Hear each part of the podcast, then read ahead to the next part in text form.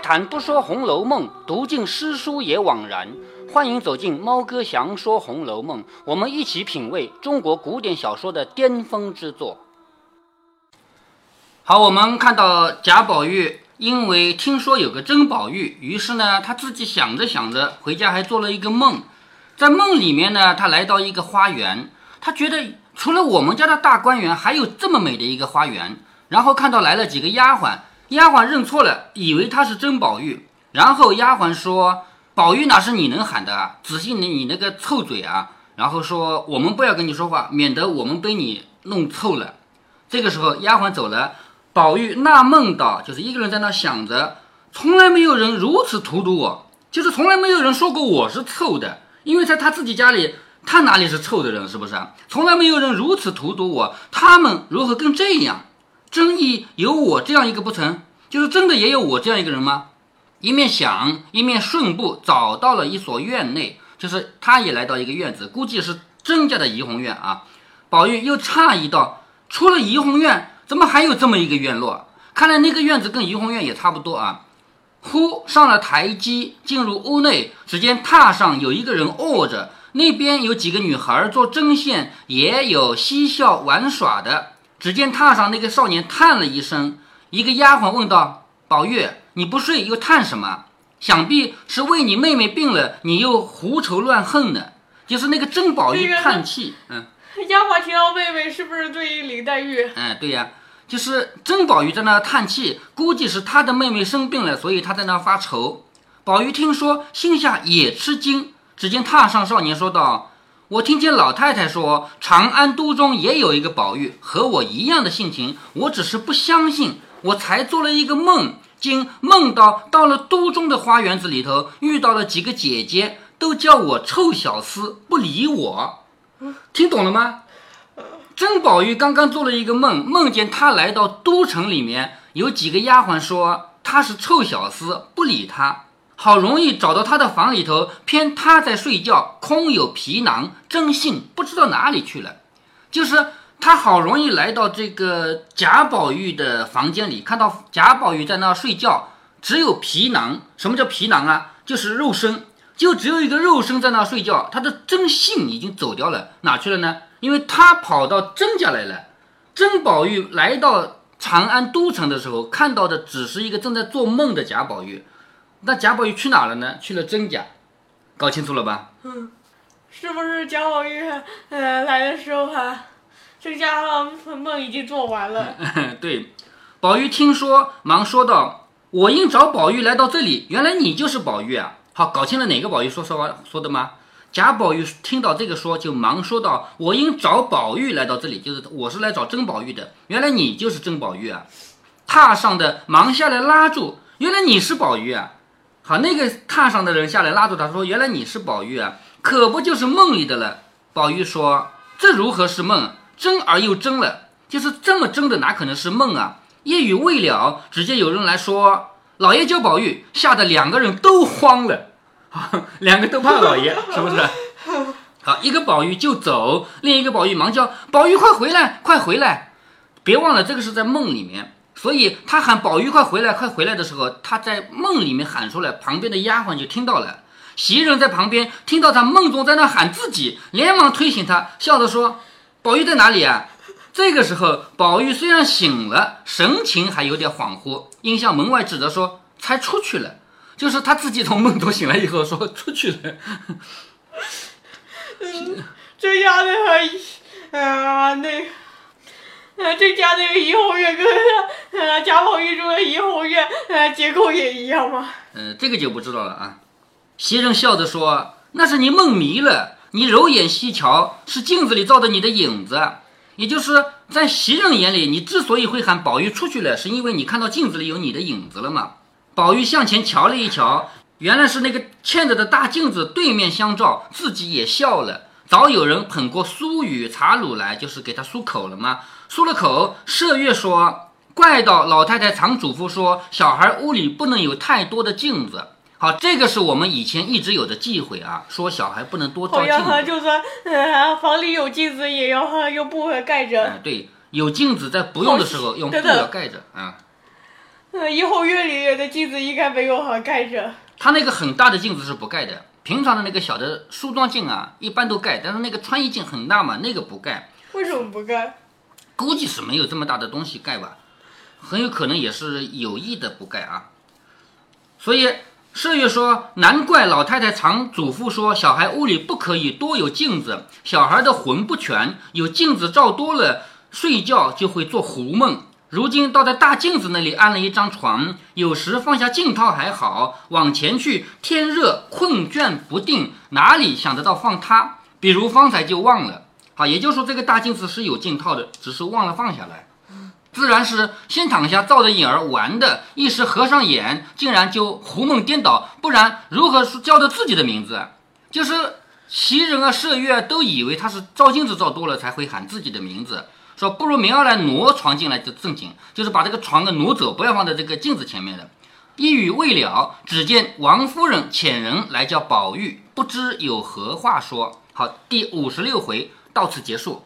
第五十六回的回目里面讲的两个人啊，一个是探春，一个是宝钗，讲的是探春她在家里搞改革，而宝钗呢想到了一个更深层的，就是让能赚到钱的人也要分点给那些赚不到钱的人。是讲了他们这两个人的故事，在结尾的时候呢，讲了一小段贾宝玉、甄宝玉的故事。那你记不记得甄宝玉真正第一次出场是在哪里吗？你是说第一次提到？对呀，就是呃，冷子兴演说龙国府。哎，对对对，你怎么到现在还记得啊？啊。在第二回里面，冷子兴演说龙国府的时候，其实当时冷子兴一起聊天的这个朋友贾雨村啊，他是做过郑宝玉的家庭老师的。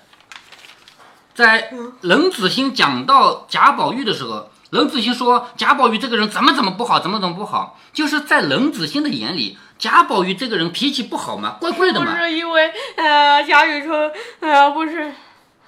呃，当时还是并不知道贾宝玉这人怎样，但是知道甄宝玉。哎，对对，好，我们再来回到第二回啊。冷子兴说贾宝玉这个人好怪啊，哪里怪呢？一周岁的时候抓东西抓了个什么来？呃，脂粉钗环。哎，抓了个脂粉钗环，然后他老爸就大怒，说将来就是个酒色之徒。然后呢，只有这个奶奶溺爱的很。如今长了七八岁啊，淘气异常，而且呢又聪明又乖觉，百个都不如他一个。说起话来更奇怪啊，他说女孩是水做的骨肉，男人是泥做的骨肉。我见了女孩就觉得清爽，见了男人就觉得浊臭逼人。这个是贾宝玉的，对不对啊？是冷子兴在说贾宝玉。然后冷子兴就问：“你说好笑不好笑？将来一定是个色鬼吗？”但是说到这里。贾雨村就阻止了，他说不是的。贾雨村举了很多很多个例子，我们一点一点给你提到过，举了几个皇帝当的不好的，像这个唐明皇宋徽宗，是不是啊？举了几个画画特别好的，那个呃很有文采的皇帝。哎，对，就是贾雨村举了这么多例子以后，然后又说我自己也有这么一个学生，叫甄宝玉。他说：“你不知道，自从我革职以来，就是他当了一两年的官，不就是被人告了一状以后就革职了吗？”他说：“我自从革职以来，这两年游遍各省，也曾遇到过一两个异样的孩子，异样就是不一样，也遇到过一两个不一样的孩子。所以刚才你说这个宝玉，我就猜着了八九也是这样的人。远的不用说，就是在这个金陵城，就是南京城里啊，钦差金陵省体仁院总裁甄家，你可知道吗？”就问金陵城有一个甄家，你知道吗？冷子兴说：“谁不知道啊？这个甄府和贾府就是老亲戚嘛，而且又是世交，两家来往都极亲熟的。就是在下也和他家来往非止一日了。”就冷子兴说：“我怎么不知道？我跟他家来往这么多了。”然后贾雨村说：“去年我在金陵，也有人推荐我到甄家去做家庭教师，他的学生就是甄宝玉。”我进去一看其光景，谁知道他们这么富贵，却是一个富而好礼之家。什么意思呢？一般来说，人家富贵的人就不懂那些礼节，但是这个人家又富又懂礼节，所以呢，他就在那儿当了家庭老师。又富又贵。哎，对，又富又贵。但这一个学生，你看啊，这个学生虽然是个小小孩，只要教他认认书就可以了，但是比那个教考试的还难。为什么？调皮嘛。一般来说，小小孩教他认几个字，不是很简简单轻松吗？是不是啊？但是因为这个小孩太调皮了，所以比那个教他去考试的还难。他说说起来更可笑，必得有两个女孩伴着他读书，他才能认字，心里也才明白，不然的话就糊涂。又常常对跟他的小厮们说：“这女儿两个字啊，是极尊贵、极亲近的，比那个阿弥陀佛啊、元始天尊啊这两个号还要尊贵。你们这样左口凑舌，是万万不可以唐突这两个字的。就是你们这些小厮，你们这样张着嘴，是不能叫女孩这两个字的。那如果要说怎么办呢？先用清水香茶漱了口才可以说。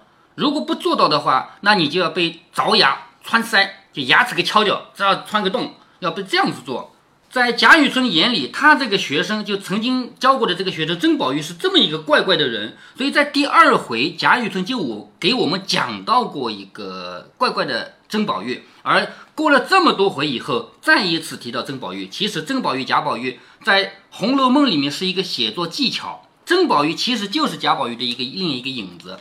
那五十六回到这里就结束了，第五十七回呢就。专门来讲贾宝玉和林黛玉的一个感情上的事情了。我们前面这么多回看到贾宝玉和林黛玉两个人是没有一丁点儿隔阂，两个人心意相通的。但是有一个问题，贾宝玉和林黛玉两个人想要成为夫妻，他们是有阻碍的，是不是？所以这一回呢，贾宝玉和林黛玉这两个人的心思就更加清晰地表现出来。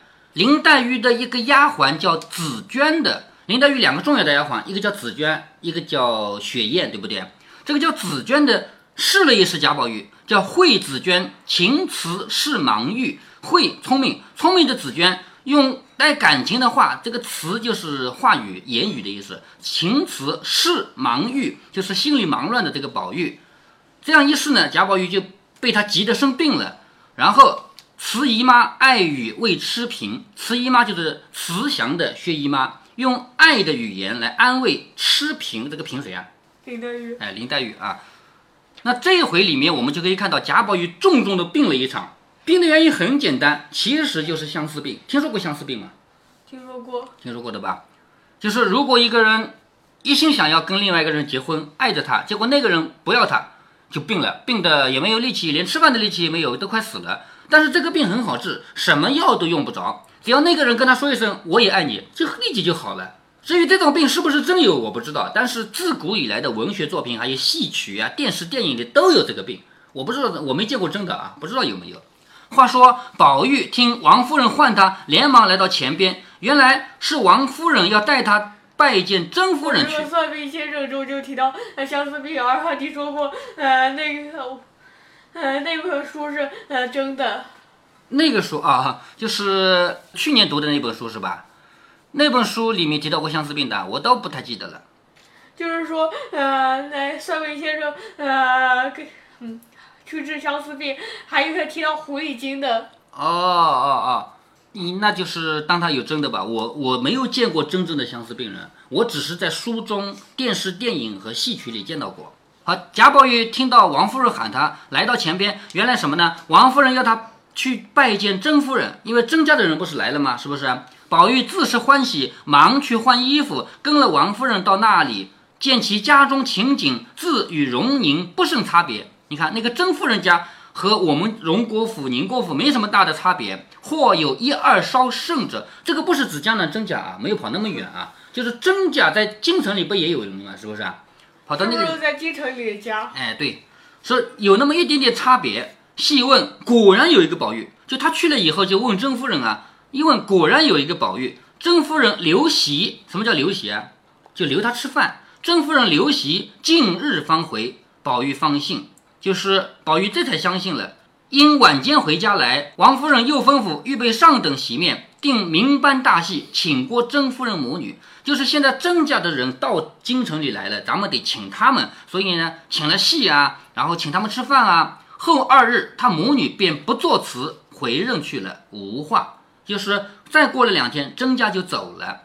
这日，宝玉因见湘云渐愈，就是渐渐的好了。湘云不是生了一场病吗？是不是？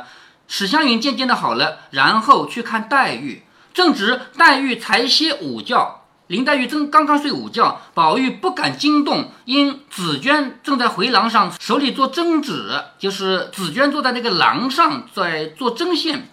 便来问她，昨儿夜里的咳嗽可好些了？那他问的肯定是林黛玉啊，就是问林黛玉昨天夜里咳嗽好些了。紫娟说好些了。宝玉笑着说：“阿弥陀佛，您可好了吧？就说希望林黛玉的身体就好了。”紫娟笑着说：“你也念起佛来了，真是个新闻。也就是什么时候听到你念过阿弥陀佛，是不是？”宝玉笑着说：“所谓病度乱投医，这句话我们现在叫疾病乱投医，听说过没有？听说过。哎，有病了你就不管了吗？不管是阿弥陀佛，也就是佛祖，还是元始天尊，还是三清，还是穆罕默德、上帝，我都去求嘛，是不是？疾病乱投医嘛。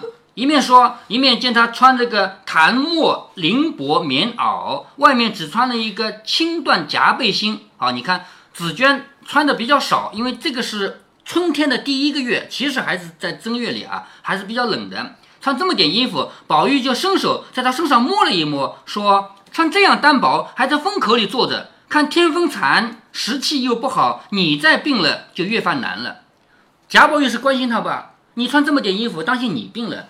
本来林黛玉就病了，你要照顾她的，你也病了怎么办？是不是啊？紫娟便说道：“从此咱们只可以说话，别动手动脚的。”因为贾宝玉去摸了一下她的身上，是不是啊？嗯。他说：“从此以后，咱们就只能说话，别动手动脚的。一年大二年小的，叫人看着不尊重，打紧那些混账来背地里说你，你总是不留心，还只管和小时候一样的，如何使得？就是从小到大我们摸来摸去就算了，现在长大了还能这样摸吗？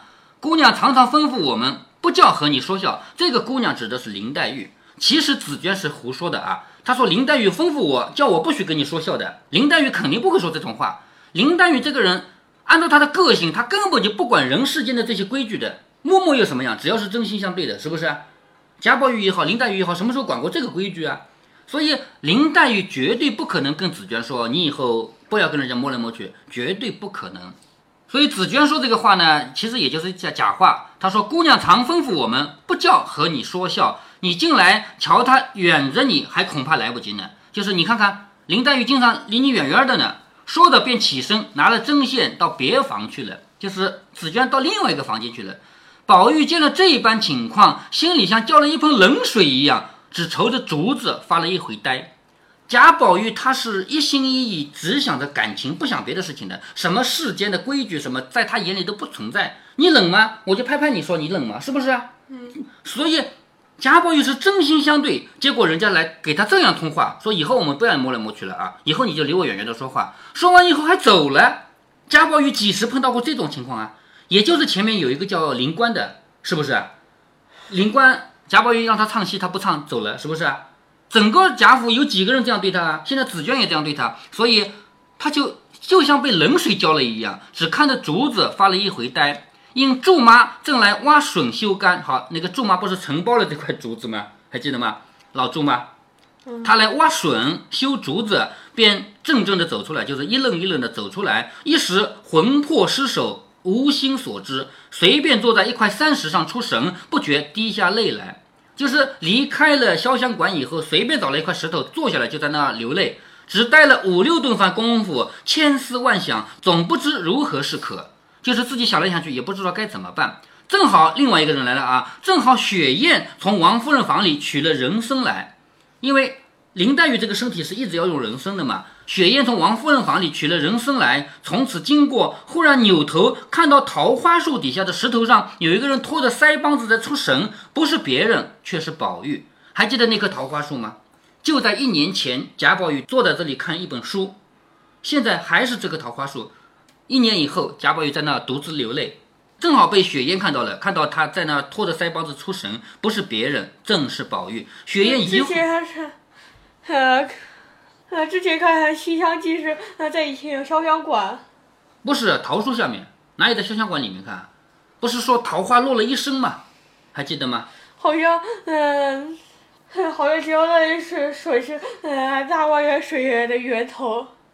是贾宝玉站起来想要把这个花瓣放到水里去，是走了几步才去扔这个花瓣的。然后林黛玉走过来说：“不要扔在水里，流到外面去还是脏的，是吧？”就是在那个桃花下面啊，不是在潇湘馆啊。我当时还告诉过你吧，那是《红楼梦》里最美的画面，是不是？嗯。就是花瓣落了两个人一身，头上、身上、裙子上、地上全是花瓣，还有书上。这里贾宝玉也坐在这个桃花树下面，在那出神。雪雁疑惑，怪冷的，啊，这个桃花树，呃，在不在潇湘馆呃旁边？应该离潇湘馆不远吧？怪冷的，他一个人在这里做什么？春天凡是有残疾的人都犯病，难道他犯了呆病了？就是贾宝玉这个人，都不是有呆病吗？一到春天就犯嘛，是不是？难道他又犯了呆病了？一面想，一面走过来，蹲下来笑着说：“你在这里做什么呢？”啊，那这样的话，那潇湘馆离沁芳峡是呃不远的，而呃之前，呃虽虽然呃曹雪芹原来还是没有呃涂的，但是呢根据呃但是肯定潇湘馆肯定是呃离门很近的。潇湘馆和怡红院这两个院子呢，应该是离得不怎么太远，而且中间经过沁芳亭。肯定是这样的，因为多少次提过，贾宝玉去潇湘馆要经过沁芳亭，这是提过好多次的了。那么这个桃花树应该就在沁芳亭的旁边，是吧？好，这里雪雁跑到贾宝玉旁边，不是，我是说，嗯，按照这个方位的话，应该呃逍遥馆和沁芳峡是很不远的，但是清芳峡在园子北边啊。哦，你说清芳闸在园子的北边啊？没有说过吧？那个图上有吗？还是我说过的？那个图上好像有的。啊，那个图上把清芳闸画在画在北边了。嗯。把图拿来看看呢？我倒是记得在南边的嘛，在门进去不远嘛。啊，这不是清芳吗？这是沁芳亭。啊，沁芳亭呀。你说的是哪个沁芳啊？沁芳闸。沁芳闸在哪里啊？没有，这上面没有画出沁芳闸来嘛。沁芳亭就在潇湘馆和梨园的中间，这没错呀。我一直说贾宝玉去潇湘馆要经过沁芳。那还有沁芳闸呢？沁芳闸应该是。这个园子的水往跟外面通的这个地方，肯定是在靠这个园子的哪一个边上，是不是？好，我们再来看啊，雪雁跑到他身边蹲下来说：“你在这里做什么呢？”宝玉看到雪雁，便说道：“你又做什么来找我？你难道不是女孩吗？他既然防闲，不许你们理我，你又来寻我，倘若被人看见，岂不是又生口舌啊？你快回去吧。”好，这里的他既然防着，指的是谁啊？林黛玉，哎，对，林黛玉既然要防嫌疑，不许你们靠近我，那你干嘛来找我？也就是贾宝玉是相信了紫娟的话，紫娟说林黛玉叫我不许靠近你的，是不是啊？啊，林黛玉既然不许你们靠近我，那你来找我干什么？你快回去吧。雪雁听了，只当她是受了林黛玉的委屈，只得回到房中。雪雁哪里知道贾宝玉是被紫娟给噎着了？那么，如果贾宝玉是跟林黛玉两个人吵了吗？很正常，两个人经常吵啊，是不是啊？所以他就回去了。结果他回去把这个事儿告诉了紫娟呢，紫娟就觉得有点愧疚，于是紫娟就再次回来找贾宝玉，然后紫娟就说了一番话来试试贾宝玉，结果把贾宝玉的病给试出来了，生了一场重重的相思病。在这一回里，猫哥被女儿给问倒了，那就是究竟有没有相思病这种病？在读《红楼梦》的时候，我的态度就是这种病我在现实中既没有见过，也没有听说过。我对这个病的一切了解都来自小说或者影视剧。但是就在这之前读的另一本书上，我读到相思病的时候没有加这样的点评，所以我女儿听过去了，就觉得相思病是个铁板钉钉的事儿。其实像猫哥这样的科学主义者要回答这个问题是很简单的，结论如下。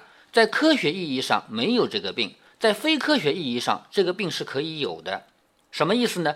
首先得说一下科学啊，科学讲究的是明确的因果关系。比如说，给一根导线通上电流，可以测到发热；比如说，给一个弹簧施加压力，可以测量到变形。这些实验，不管是我来做还是你来做，得到的结果完全一致，这就是科学。